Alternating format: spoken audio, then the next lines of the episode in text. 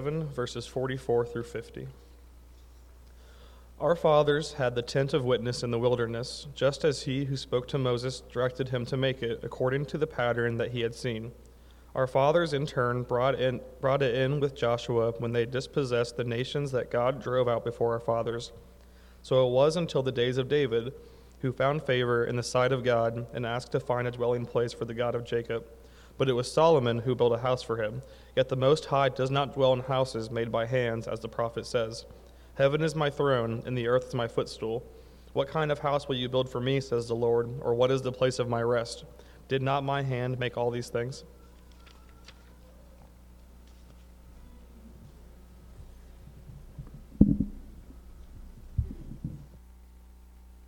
Thank you, Nick. Well, how are we doing this morning, church?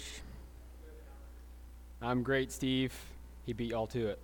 Um, So last week we jumped back into Acts.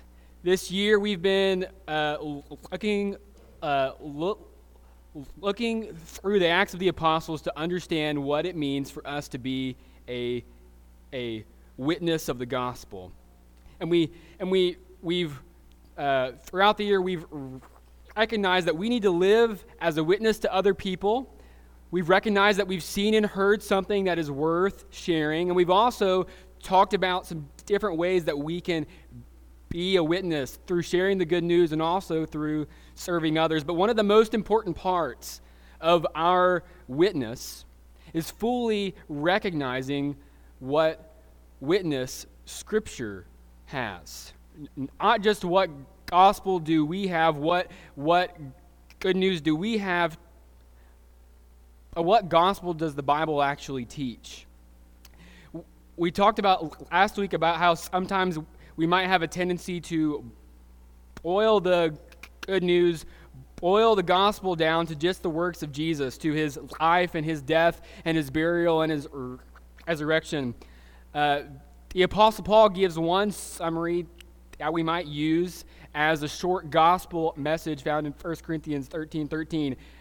Now, faith, hope, and love of abide these three, but the greatest of these is love. That might be one short gospel message, but the gospel message that we're witnessing work in the book of Acts. It's not just about having faith, it's not just about having hope, and it's not even just about love.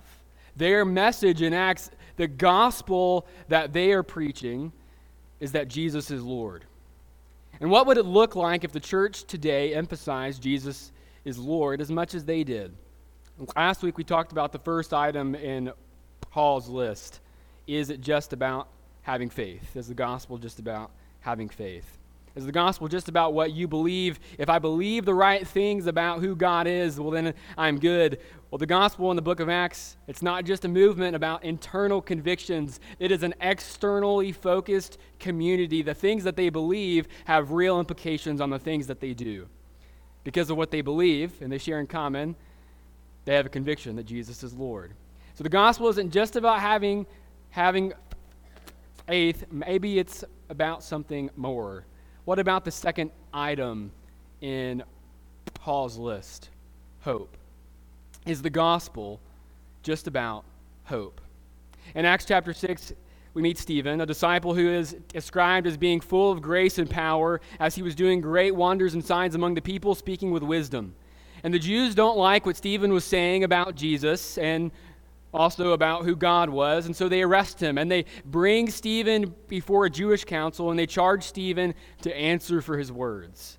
And he delivers this great sermon in Acts chapter 7, painting the full story of how God has been working with God's people.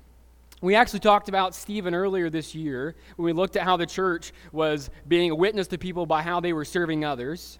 But this morning, I want to look just at Stephen's sermon in Acts chapter 7. Because his message to the people is exactly what we have been talking about this gospel message being that Jesus is Lord. And the way that he approaches his message is a little bit different than our two examples that we saw last week Ananias and Sapphira and Barnabas.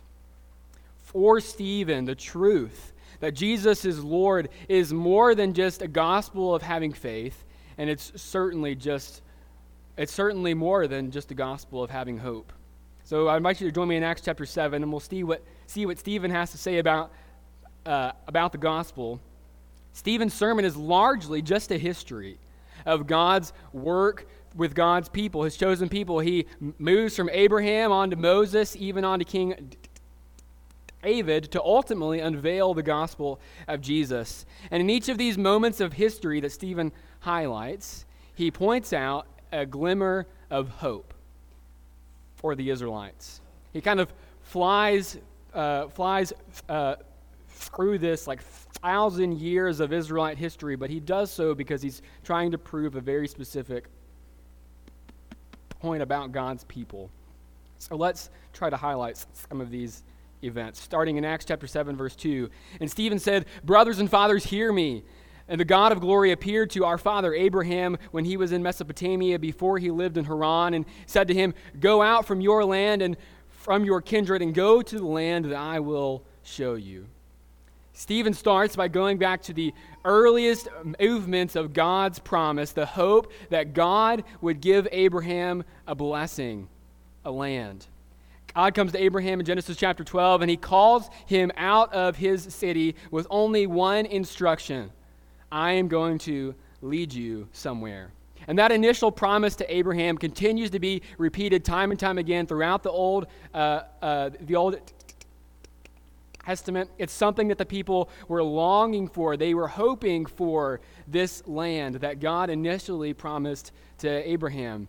That this initial hope is remembered every time that God is recalled in the Old Testament as the God of your fathers, the God of Abraham, the God of Isaac, and the God of Jacob.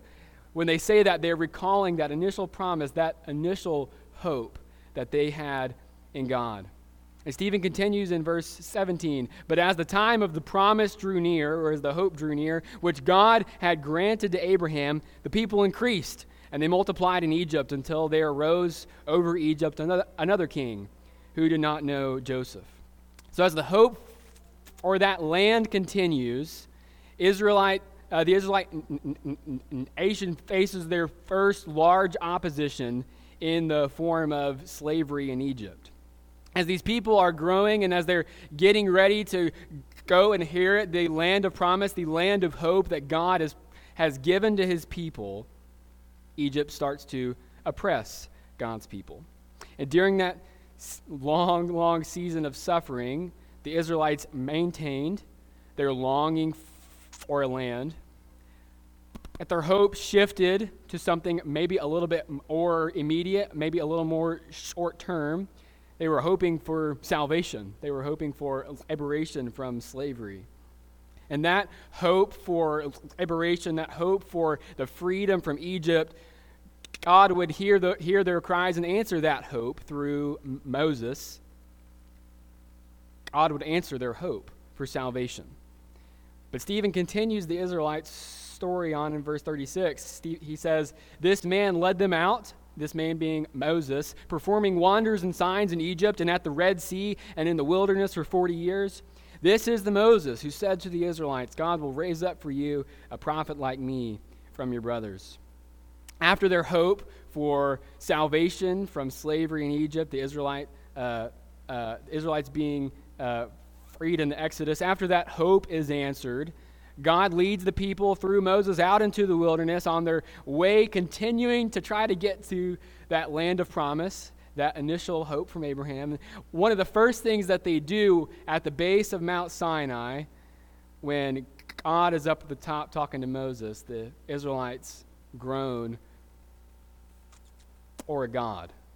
The Israelites hoped for a God. They desired for a God that they could worship. And you know what they did? They formed a golden calf at the base of that mountain and, and they said, This, this is Yahweh, this is God. That was not the only instance where they would groan for a God to lead them, they would groan for a God to worship. They would continue to ask for different ways that they could worship God in a manner that uh, God had God approved of even long after Moses passes. The Israelites reflect back on Moses, even though they were not obedient to the words that Moses says. They reflect back on Moses and they say, We wish we had a prophet who was like Moses. And they continue to hope for a prophet to come and give them God's word. They continue to hope for a way to communicate with God. Stephen continues yet again in verse 44. Our fathers had a tent of witness in the wilderness, just as he who spoke to Moses directed him to make it according to the pattern he had seen. Our fathers, in turn, brought it with, uh, in with Joshua. Joshua, when they dispossessed the nations that God drove out before our fathers. So it was until the days of David, who found favor in the sight of God and asked to find a dwelling place for the God of Jacob. So Stephen has moved from Abraham who got that initial hope for a land. He's moved to Moses and the answer of hope for salvation. He's moved to the base of Mount Sinai where the people are longing for a God, and he moves yet again to where the people are actually in the promised land. They've actually arrived in the place that they've been hoping for all this time, and God was with them. It's as in the tabernacle. God was dwelling with them. He was literally tabernacling with them. So he was in their presence. They could witness God at work. Unfortunately for Israel, when they finally get that hope of the promised land, it is not all roses, because you likely know that not long after they began to hope for other things, sometimes other gods, but they also hoped for a king. Maybe if we have a king who will lead us, we will be a great nation. And that's a hope, yet again, that odd answers. And they had some good kings and they had some bad kings. But even when they had a great king, King David, even King David hoped for something, something better. He hoped for a temple, this great temple that would house God, even though they already had God in their midst. God's people continued to hope for more. They were hoping for God to come near to them in a tangible way throughout Stephen's sermon, he sort of jumps to these different events to highlight something that's really important about the Israelites. The Israelites, to give them some, uh, some credit where credit is due, they always had hope. They always had hope, whether it was hoping for a land, hoping for salvation uh, out of Egypt, hoping for a God who would dwell among them. The Israelites have always had hope. But at each point, at each chance, when God fulfills their hope, when, when God answers the hope that they had, when they finally get the things that they were hoping for, did they appreciate it?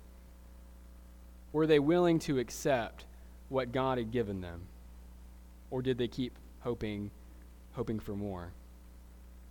Hope is a driving force in the Christian movement. Even today, hope for many people is the reason why they became a Christian in the first place. Typically, when we think about hope, we might first jump to the hope that we have in our heavenly home one day when Jesus returns. The hope that we have in Jesus is that we do not have to pay the consequences for our sins, right? Because Jesus has paid for those sins. And through Jesus, we have an opportunity, right, to be together again with God. And once Jesus returns and calls this earth, calls his people home, through Jesus, we have a hope that we can uh, be, uh, be with God again in our home in heaven. And that's certainly an encouraging message for many of us that the struggles in this life are not permanent and for when our brothers and sisters pass on before us, like our dear sister Judy Eric, who just passed this week, we can rejoice that they're going home. That's part of the hope that we have in Jesus. But is that all the hope that we have?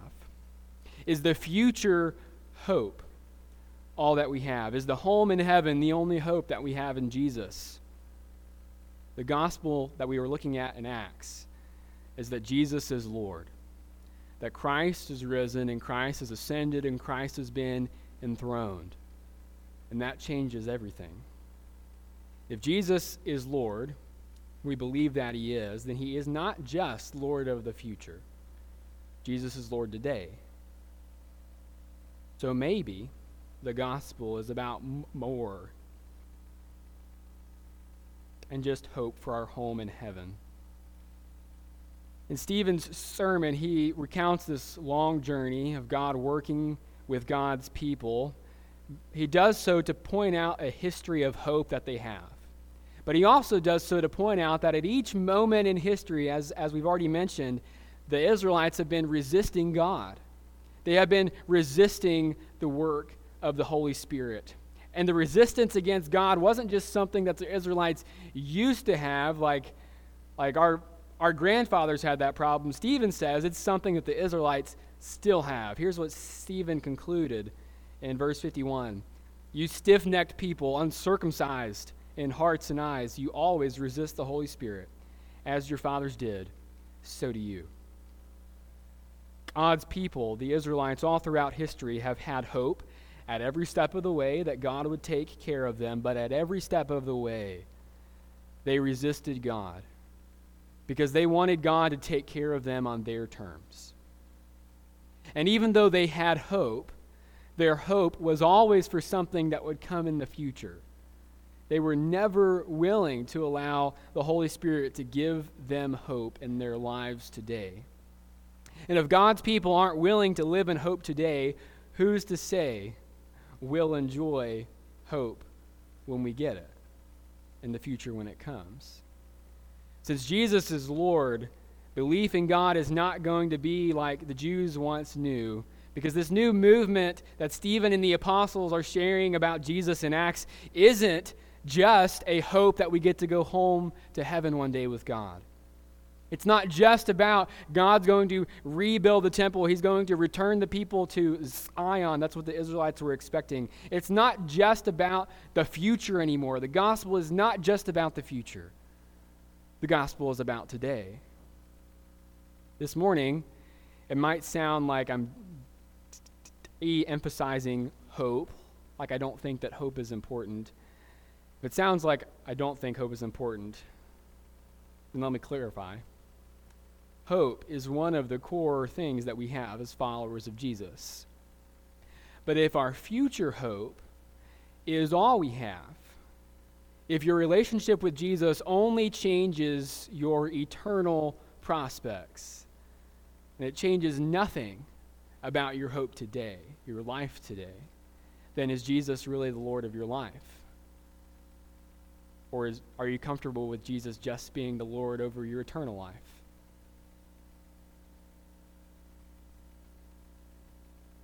The Jews had faith. They believed in God. We talked about that last week. And the Jews even had hope. They had hope all throughout the, all throughout the different moments that God was working with his people. But the hope that they had was, was that one day God would do something for them off in the distance, maybe in, in the next life, so to speak but they were resisting the Holy Spirit working in their lives in the present. So much so that eventually that Holy Spirit leaves the temple and the Israelites are left without God. If the Israelites are carrying that same idea of how God is going to take care of his people at, uh, at the time of the early church in Acts, then it's not a surprise that they would not believe that Jesus is Lord. What about us? Are we resisting the Holy Spirit in the present? Something that we have to start embracing is not just the hope that we have to come, but we have to realize that we have hope today. These, these uh, uh, two types of hope are already and are not yet.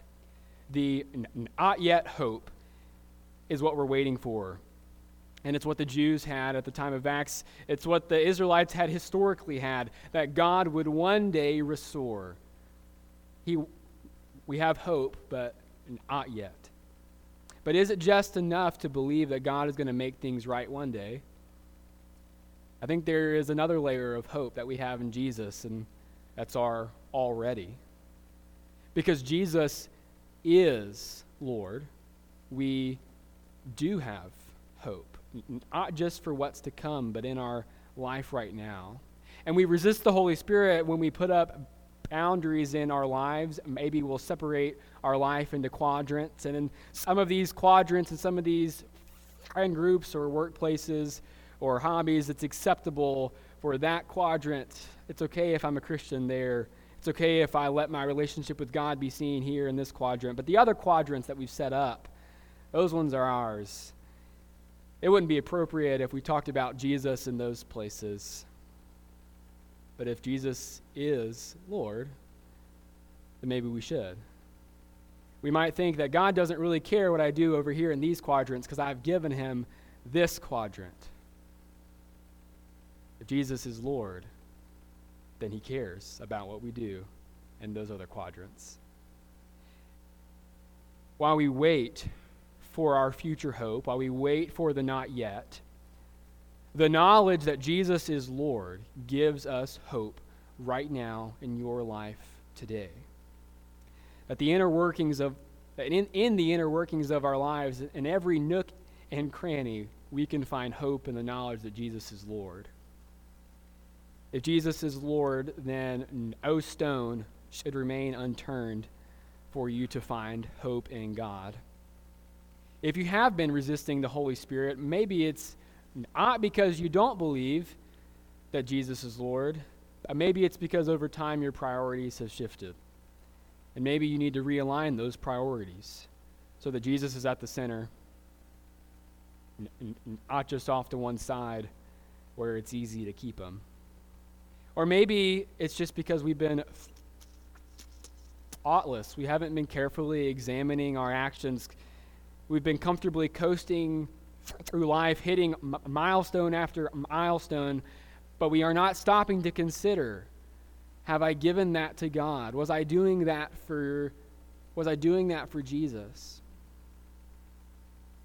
We can resist the Holy Spirit as much as we want, but the truth is the Holy Spirit is going to complete its work whether we want it to or not. The gospel is that Jesus is Lord and we need to proclaim it. And I'm not just asking you to proclaim that Jesus is Lord because if our church gets six more people to sign up on that list to proclaim that Jesus is Lord, then we'll be good. No, you need to proclaim that Jesus is Lord. Because one day, your knee will bow and your tongue will confess whether or not you are, you are ready for it or not. The hope that we have in Jesus, like we sang in the song earlier, is a living hope. It's alive in our lives today.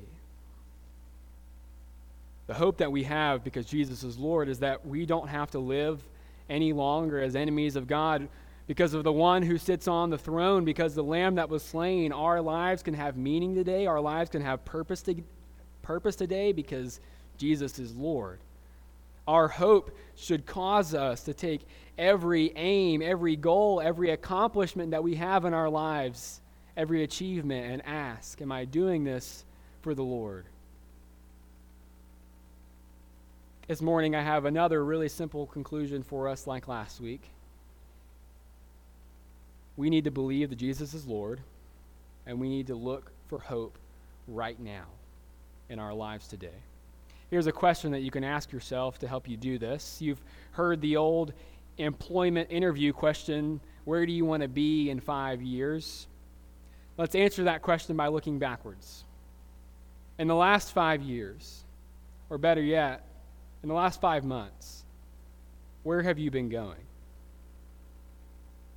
As the direction that you're taking your life, as the, as the direction that you have been leading your life, are your priorities saying that Jesus is Lord.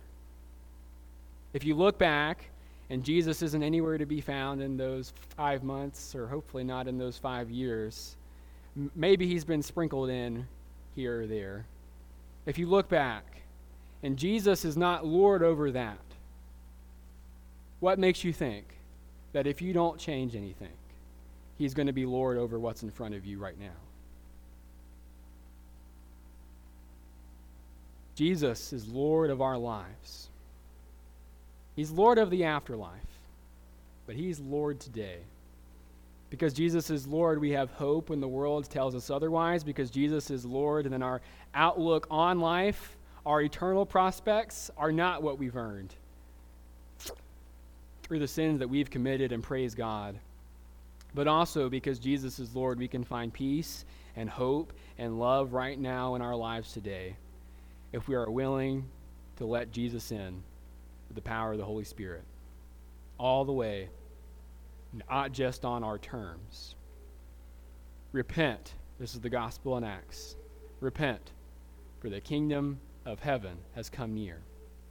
If you have ever been baptized in this Jesus, whom we crucified as Lord of all, this king, this ruler loves you, and no matter how hopeless you have felt in the different seasons of your life, maybe it was because of something you did, there is hope that can be found in Jesus. If you need to be baptized and declare your allegiance to the king, and have your sins washed away and receive the power of the Holy Spirit, we would love to help you do that. If you are a Christian, I hope you are regularly evaluating your hope. And not just saying, Am I hoping in the right things? As in, Am I going to go to the right place after I die? But also, Is my life moving in that direction right now? Jesus really is Lord, and He's Lord today, not just when He returns. If you have any need at all, whether it's here in person or if you're watching on Facebook Live, I hope that you make it known so that we can pray for you and we can help you stop resisting the Holy Spirit. Jesus is Lord. That needs to be the gospel that we are serving behind. That needs to be the gospel that we are preaching behind and that we are living behind. I hope that this week you can make that a part of your life. If you have any need at all, won't you make it known right now as we stand and as we sing?